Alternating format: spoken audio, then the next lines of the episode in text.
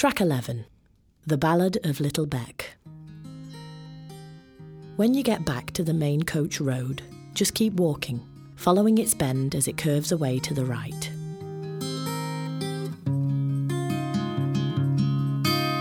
I know exactly where I'm from. I know where I will go. I'm born of raindrops poured from cloud, and I run to the river below. I know. I run, run, run, run, run to the river below. I'm a modest English stream.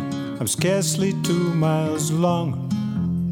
And yet the sights that I have seen are more than enough for a very sad song. Best laid plans of wealthy men to climb to the top of the tree have crumbled to nothing before my eyes in less than a century. Come and see in less than a century.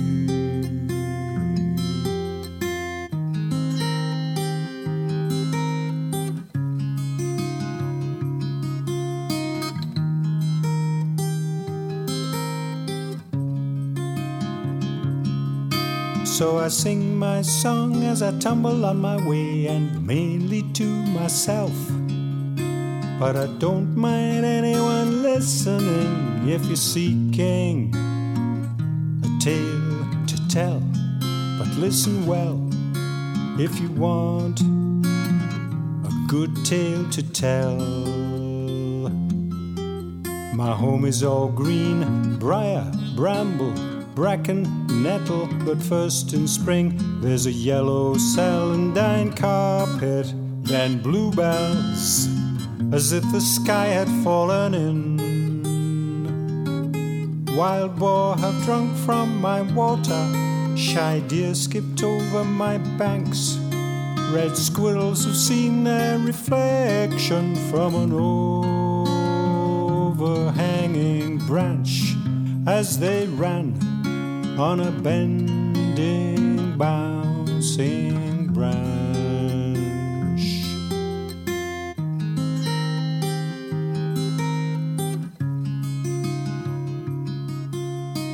Walking Titus Junior's coach road, we find our path arcing around to the left. Notice that at this point, the road bears no relation to the contours of the surrounding landscape. It curves round on a massive piece of earthworked ramping, which takes us across a natural valley as if it isn't even there. This is a bridge, a hammer to crack a nut. And at the bottom of the valley, trickling quietly through the base of the earthworks, through a channel left for it by the road engineers, is Little Beck. But suddenly I am enlisted, diverted, channeled, dammed. Right next to a mill owner's mansion, I'm part of his grandiose plan. Yes, I am. I'm part of a magnificent plan. For he's built his country residence away from the smoke and the din. And I fill a lake for little rowing boats with fine trout and white water lilies in.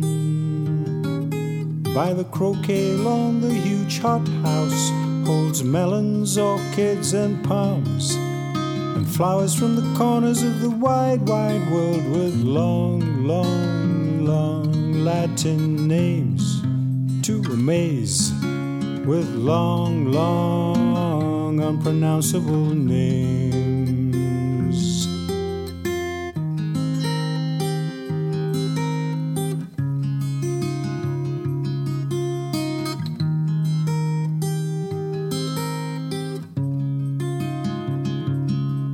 So an Englishman built his castle at enormous expense to impress, and he did It caused a sensation when royalty rolled in as guests. Yes, Your Highness, a prince and princess as guests.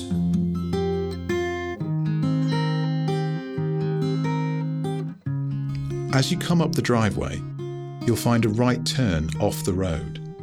It doesn't look like much now, but this is the driveway to Milnerfield House.